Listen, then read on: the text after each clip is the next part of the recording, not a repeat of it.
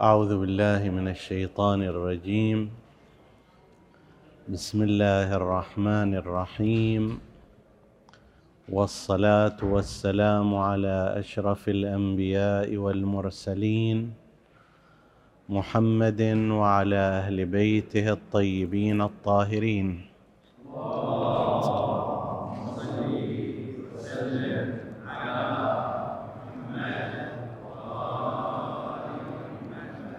السلام عليكم أيها الإخوة المؤمنون، أيتها الأخوات المؤمنات، ورحمة الله وبركاته.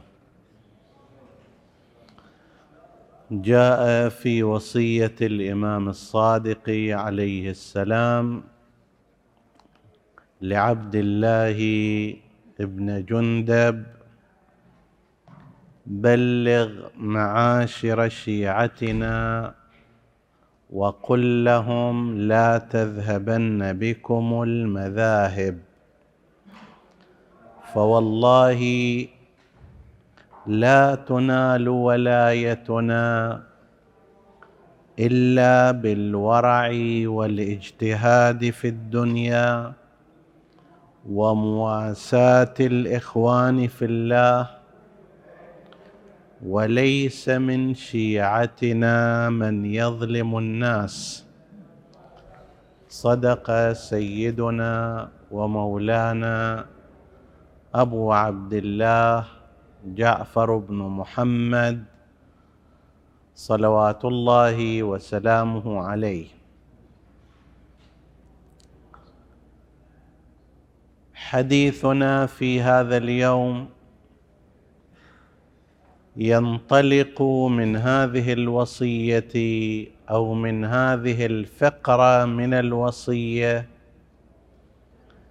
لكشف بعض المغالطات التي قد تضلل الإنسان نفسه وقد يريد أن يضلل بها غيره. في البداية لابد أن نشير إلى أن من الوصايا القيمة والطويلة من الإمام الصادق عليه السلام هي وصيته لعبد الله بن جندب، وهو من خلص أصحابه ومن المتعبدين،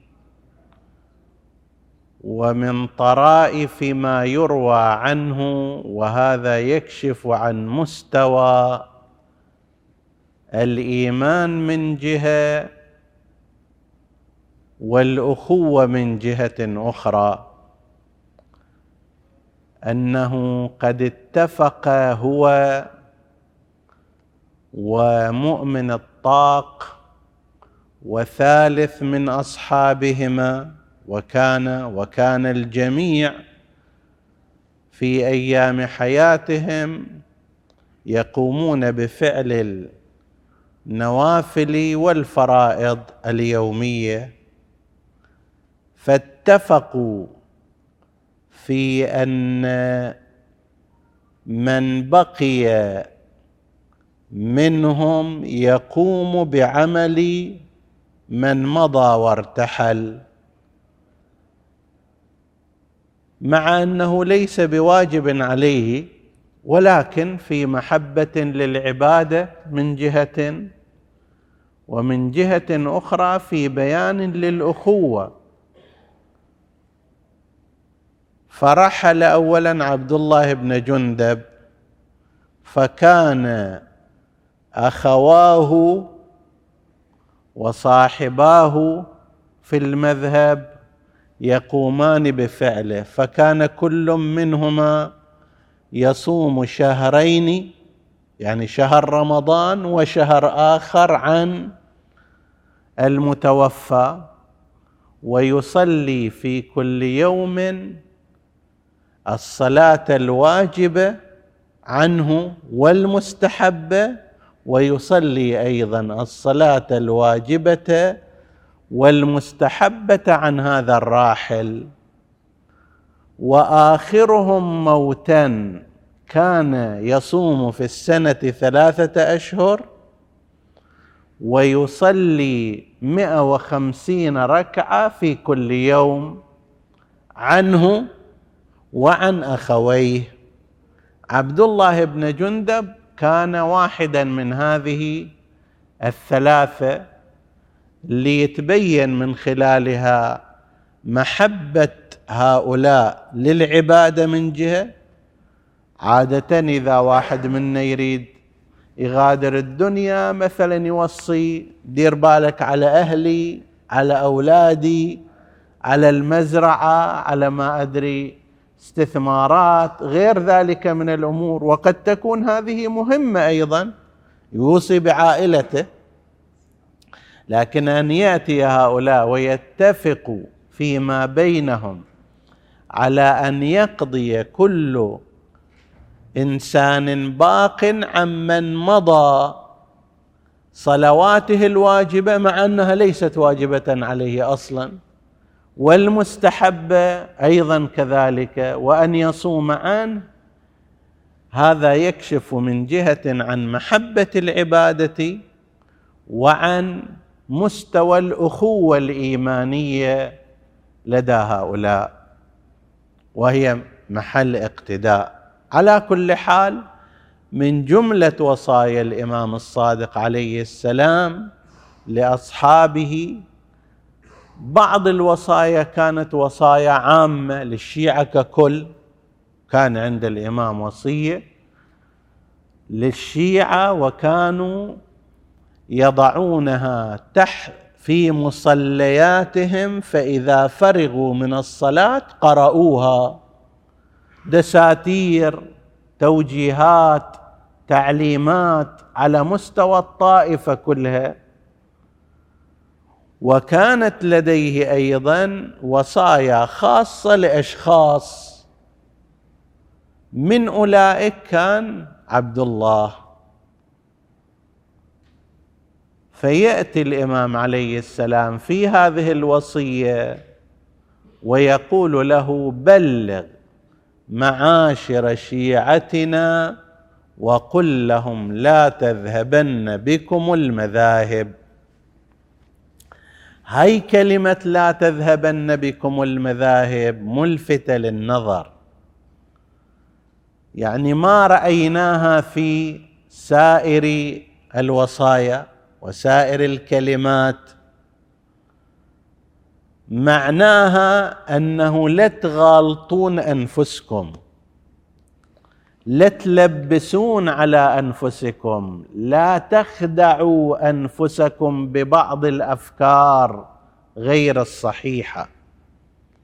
وهذه الآن في تقديري من الأمور الشائعة عند قسم من الناس، هي هذه المغالطات، أفكار باطلة تذهب بهم المذاهب فتجعلهم عاصين، ولكنهم يبررون لأنفسهم بأمور الطاعة.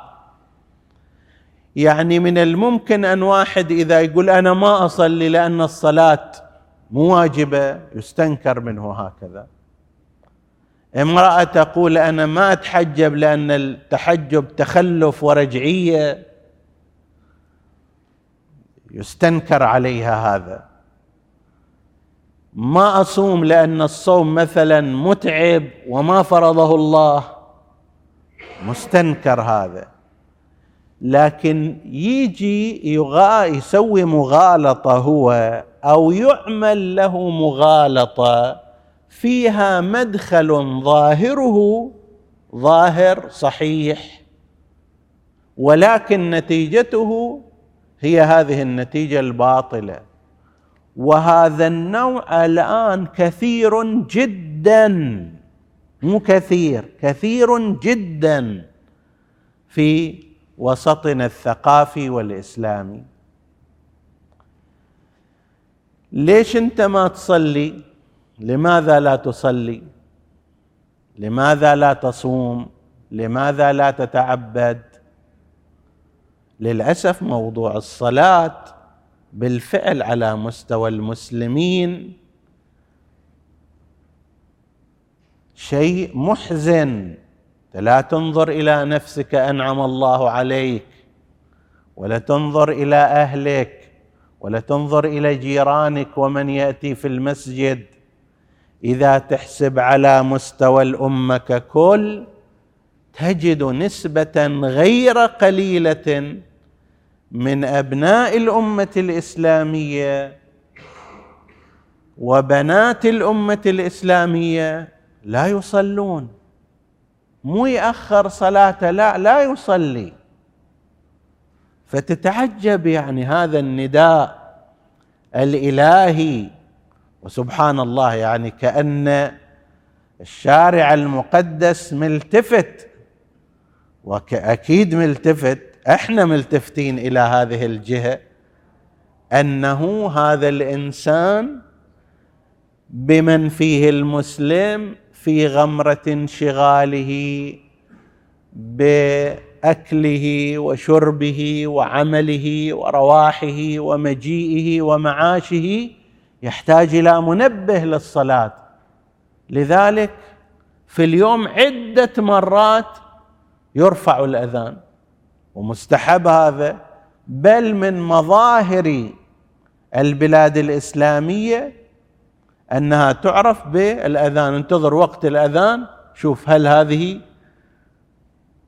ترفع الأذان أو لا. وبنفس المقدار كان أعداء الأمة يحاربون هذا الإعلان والإعلام والتذكير والتنبيه للصلاة. تسووا هذا الأذان في إزعاج، هذا الأذان في ضوضاء، هذا الأذان في كذا. طيب يحتاج، هي يذكر، حي على الصلاة، حي على الصلاة، حي على الفلاح، حي على الفلاح، حي على خير العمل، حي على خير العمل، هلموا قوموا تحركوا. وفي بعض الروايات عندنا تفيد بأن هذا الأذان في الواقع مو هو أذان المؤذن، وإنما هو نداء الله عز وجل. لذلك يستحب في أدنى الدرجات الإنصات إليه، وفي أفضلها تكرار ذلك والاستجابة إليه.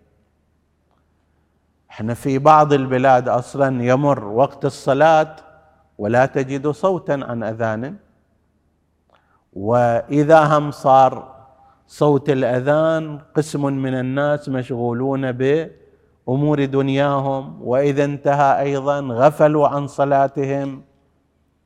الحمد لله مثلكم وأمثالكم في الأمة كثيرون، وهذا الذي يجعل نعمة الله نازلة، وإلا لو لم يكن كذلك كان يعلم الله سبحانه وتعالى ما الذي يحدث بهذه الأمة. فيجي واحد يقول لك هالشكل، ما يقول لك اترك الصلاة واترك الكذا واترك، لا، يقول لك مو المهم الصلاة، المهم الإيمان في داخل القلب، المهم أن تغير سلوكك. إذا الصلاة ما تغير سلوكك، ما تغير أخلاقك، ما فيها فائدة. كذب، هذا الكلام كذب، ليس صحيحا. فيها فائدة كثيرة، لكنها درجات. أدنى الدرجات هي أن يأتي الإنسان المقدار الواجب المسقط للأمر الإلهي، يجي يكبر، يقرأ، يركع، يسجد، حتى لو كان غافل، حتى لو ما أثرت في أي خلق من أخلاقي. هذا واجب، هذه مهمة لا بد منها، حتى لو سوى بعد ذلك أمرا أخلاقيا غير حسن. ما يسقط أمر الصلاة الواجب على الإنسان المؤمن، ما يسقط إلا يظل هالشكل يدق على رأسه، زين، ما يسقط إلا بإتيانها في وقتها أو قضائها خارج الوقت، وإلا يبقى هالشكل يدقدق عليه إلى يوم القيامة. ما في عندنا أي دليل شرعي على أنه إذا غيرت الصلاة أخلاقك فتكون واجبة، وإذا لم تغير الصلاة أخلاقك فليست بواجبة. هذا غير صحيح، هذا على خلاف كل الأدلة الشرعية. نعم الدرجة الأعلى من الصلاة هي الدرجة الدانية، صلي بهالمقدار اللي تكبر، تقرأ، تركع، تسجد، تخلص. أثرت فيك الحمد لله، ما أثرت فيك أسقطت عنك ذلك الأمر الإلهي الواجب، أنت بعد مو مطالب. ما يقول لك لأنه ما أثرت أخلاقك في أخلاقك يجب عليك أن تقضيها، ما حد، أي واحد من العلماء لا يقول ذلك، ولو قال ذلك فهو خاطئ. لا يوجد قيد، لا يوجد قيد أن تغير الصلاة من أخلاقك حتى تكون واجبة.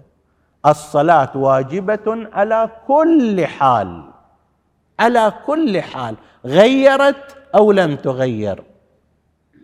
نعم درجتها الفضلى، درجتها العليا، هي عندما تنهى عن الفحشاء والمنكر. طيب لو أردنا أن نأتي بمثال، إنسان عطشان يطلب منك الماء، أنت مأمور أن تجيب إليه مي، هذا الماء إذا كان صالح للشرب جبته في غرشة أو في كاس أو في بلور بارد مثلج معطر، هذه الدرجة الكاملة، جيب إليه في كاس وفي صينية، هذا الكاس بلور، هذا الماء بارد، مثلا مع الثلج، عذب شديد العذوبة، هذه أعلى الدرجات في الماء. لكن لو ما سويت هالشكل، جبت إله ماء عادي مو في كاس، فطاسة حسب التعبير، زين، ولا خليتها أيضا في صينية، ولم يكن باردا، لكن هذا الماء سوف يرفع عنه العطش وينقذه من الهلاك. هذه أدنى الدرجات، لازم تجيب الماء. لكن إذا جبت ذاك في البلور البارد مع الصينية مع كذا معطرات، هذه أعلى الدرجات. ما نقول لا، إما أن تجيب ذاك الدرجة العليا وإلا لا تجيب شيء، نفس الكلام. الصلاة أدنى درجاتها هي مقدار الواجبات اللي فيها، حتى لو ما فيها مستحبات، حتى لو ما فيها أذان وإقامة باعتبارهما مستحبان والإقامة مؤكدة، بس هذه لا بد أن تأتي بها. تريد لا الدرجة الأعلى، جيب فيها المستحبات، جيبها أول الوقت، جيبها في جماعة، جيبها مع الخشوع، خليها تأثر فيك مو وقت الصلاة فقط، وإنما يستمر تأثيرها إلى ما بعد. هاي الدرجة الكاملة. لو الإنسان ما جاب هاي الدرجة الكاملة لا يجيبها، لا مو صحيح. فلذلك من يقول إما تصلي وتأثر صلاتك فيك أو لا تصلي، هذا يأمر بالمنكر. وإذا يلتفت إلى كلامه وقاصد هذا المعنى، هذا يفتري على الله. الله يقول أقيموا الصلاة، ما عندنا أقيموا الصلاة إن كانت تؤثر في أخلاقكم، زين. فمن المغالطات هي هذه، يجي يقول لك أنا أدري بنفسي راح أعصي، فليش أصلي؟ أما أصلي عدل وأستقيم أو لا أصلي غلط غير صحيح. يجي يقول لك أنا كيف أصلي؟ شوف الآن ذولين اللي يصلون في المساجد، أنا يروح يصلي جماعة في المسجد وجاء في الدكان لعب علي وغشني، هذا لو ما يصلي أحسن إليه. كذب هذا الكلام، هذا إذا يلتفت إليه يحاسب عليه، لو ما يصلي أحسن إليه يحتاج إلى أن يأتي يوم القيامة بجواب أمام الله يحاسب على هذا. من يقول هذا أحسن إليه؟ من أين جئت بهذا الكلام؟ وعلى هالمعدل سائر الأمور، على هالمعدل امرأة مثلا لا تتحجب، لماذا لا تتحجبين؟ تقول الإيمان هو في القلب، الالتزام هو في الداخل، الضمير لازم يكون نظيف وطيب. هذه شنو قيمة الحجاب الخارجي؟ كم وحدة امرأة متحجبة ولكن مع ذلك غير ملتزمة، مع ذلك أخلاقها بائسة، مع ذلك متهتكة وهي متحجبة. المهم إذن هو مو الحجاب، المهم الأخلاق. غلط غير صحيح أبدا هذا الكلام.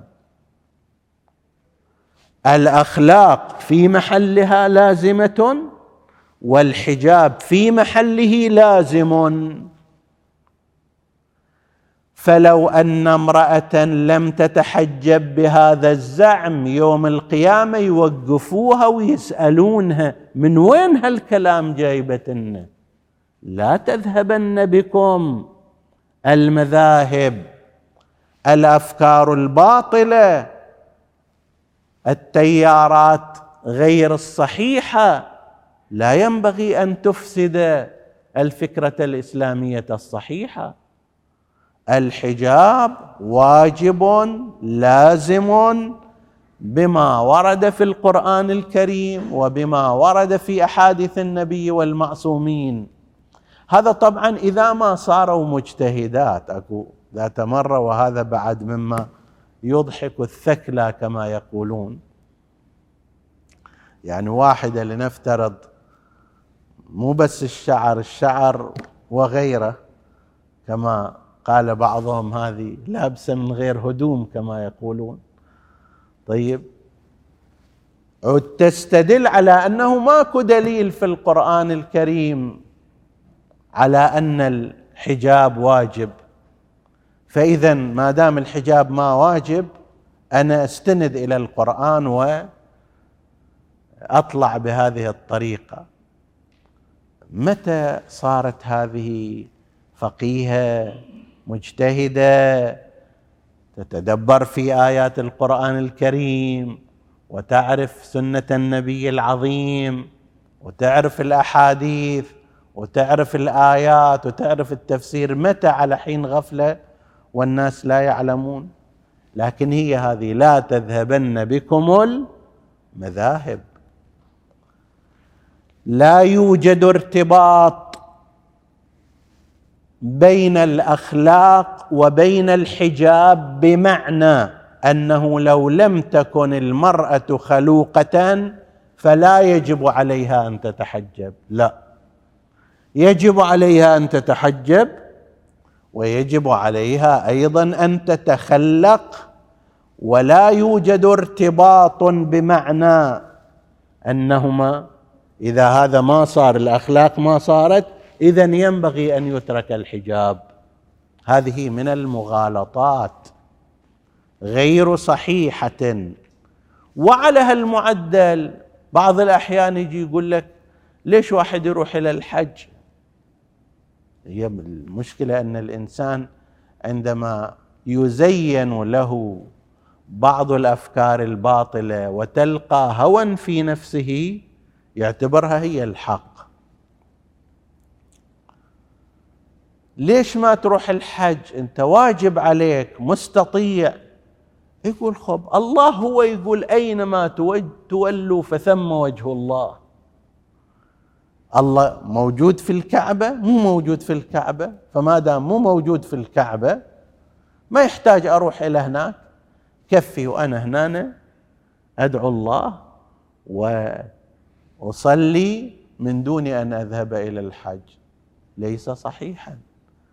الله الذي قال في كتابه فأينما تولوا فثم وجه الله، وهو غير ناظر في هذه الآية إلى قضية الحج والحكم الحج، وإنما الحج جاء في آية أخرى ولله على الناس حج البيت من استطاع إليه سبيلا.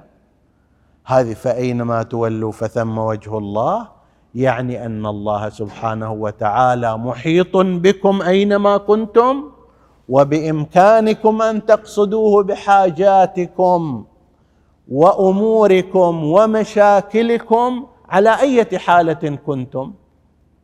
كما أنه الإنسان في الصلاة لازم يتوجه إلى الكعبة. يقدر واحد يقول الله يقول أينما تولوا فثم وجه الله، ليش تصلي هالجهة؟ هذه جهة القبلة، صلي عكسها. شمعنا في الصلاة صرت لازم تتوجه إلى الكعبة، ما تقول فأينما تولوا فثم وجه الله. في الحج تقول أنه أينما تولوا فثم وجه الله وتترك الحج.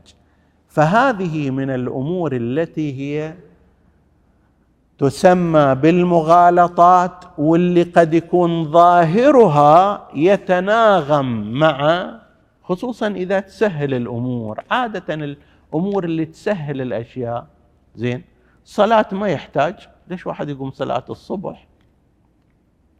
فشنو نقول؟ نقول المهم مو الصلاة، مو الركعات والسجدات، المهم الأثر القلبي، فإذا نترك الصلاة وروح دور على الأثر القلبي. الصوم أيضا مو المهم، الصوم يعني واحد يجوع من الصباح من الفجر إلى المساء، وإنما أن يحقق أهداف الصوم. طيب الحركات الباطنية في تاريخ المسلمين بدأت من هالشكل نقاط، إلى أن وصلت إلى الانحراف. قالوا احنا مو مطلوب من عندنا صلاة وصوم وحج، لا هذه إلا الناس العوام، احنا الفاهمين ما محتاجين إلى هالأمور هذه. اعبد ربك حتى يأتيك اليقين، صلي إلى أن يأتيك اليقين. احنا وصلنا إلى اليقين، فلا وش بعدنا عبد ربنا؟ زين تقول له هل هناك أكثر يقينا من سيد الأنبياء محمد؟ اللهم صل وسلم على محمد أو من علي أمير المؤمنين. ورسول الله صلى الله عليه وآله كان يعبد ربه ويقوم ليله حتى تتفطر قدماه،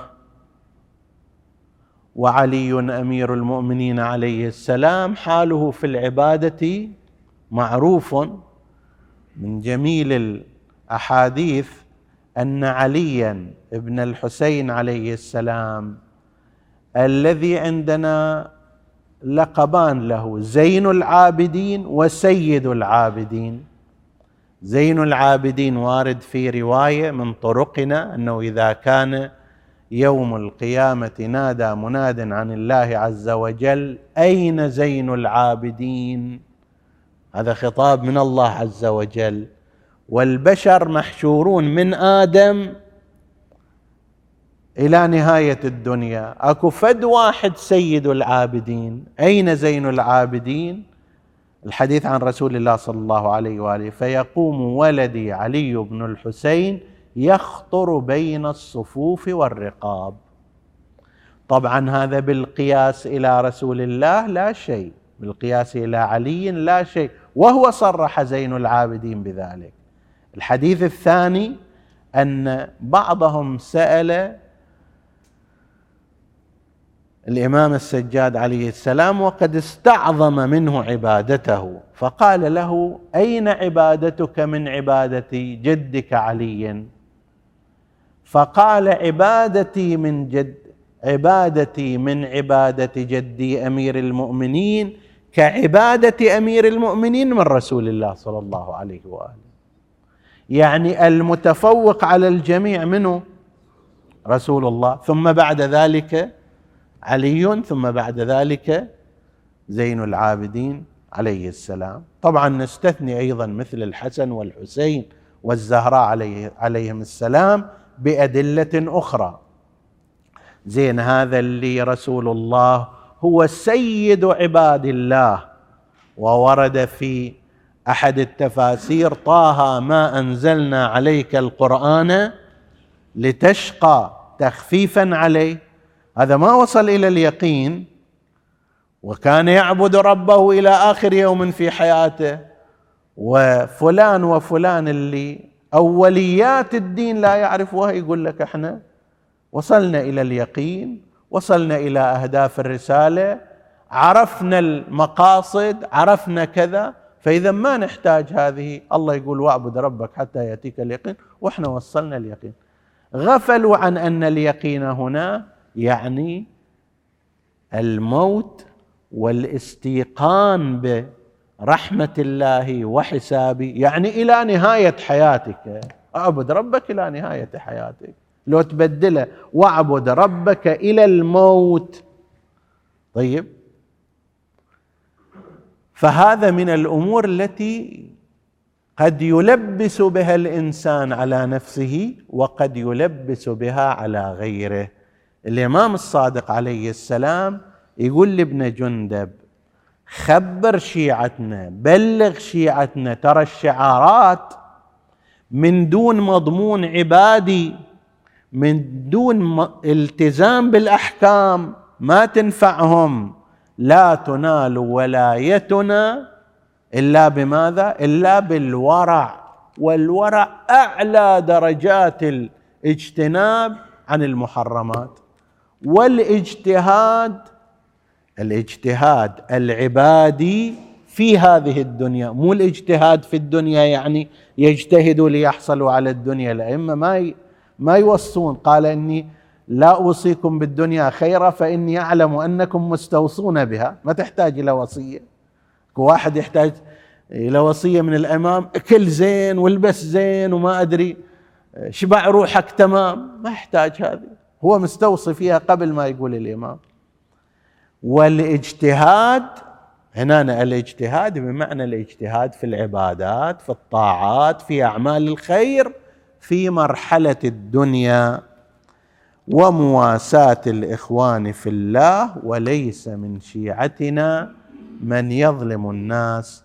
نسأل الله سبحانه وتعالى أن يوفقنا وإياكم لاتباعهم واتباع منهجهم ونيل شفاعتهم، إنه على كل شيء قدير. وصلى الله على محمد وآله الطاهرين.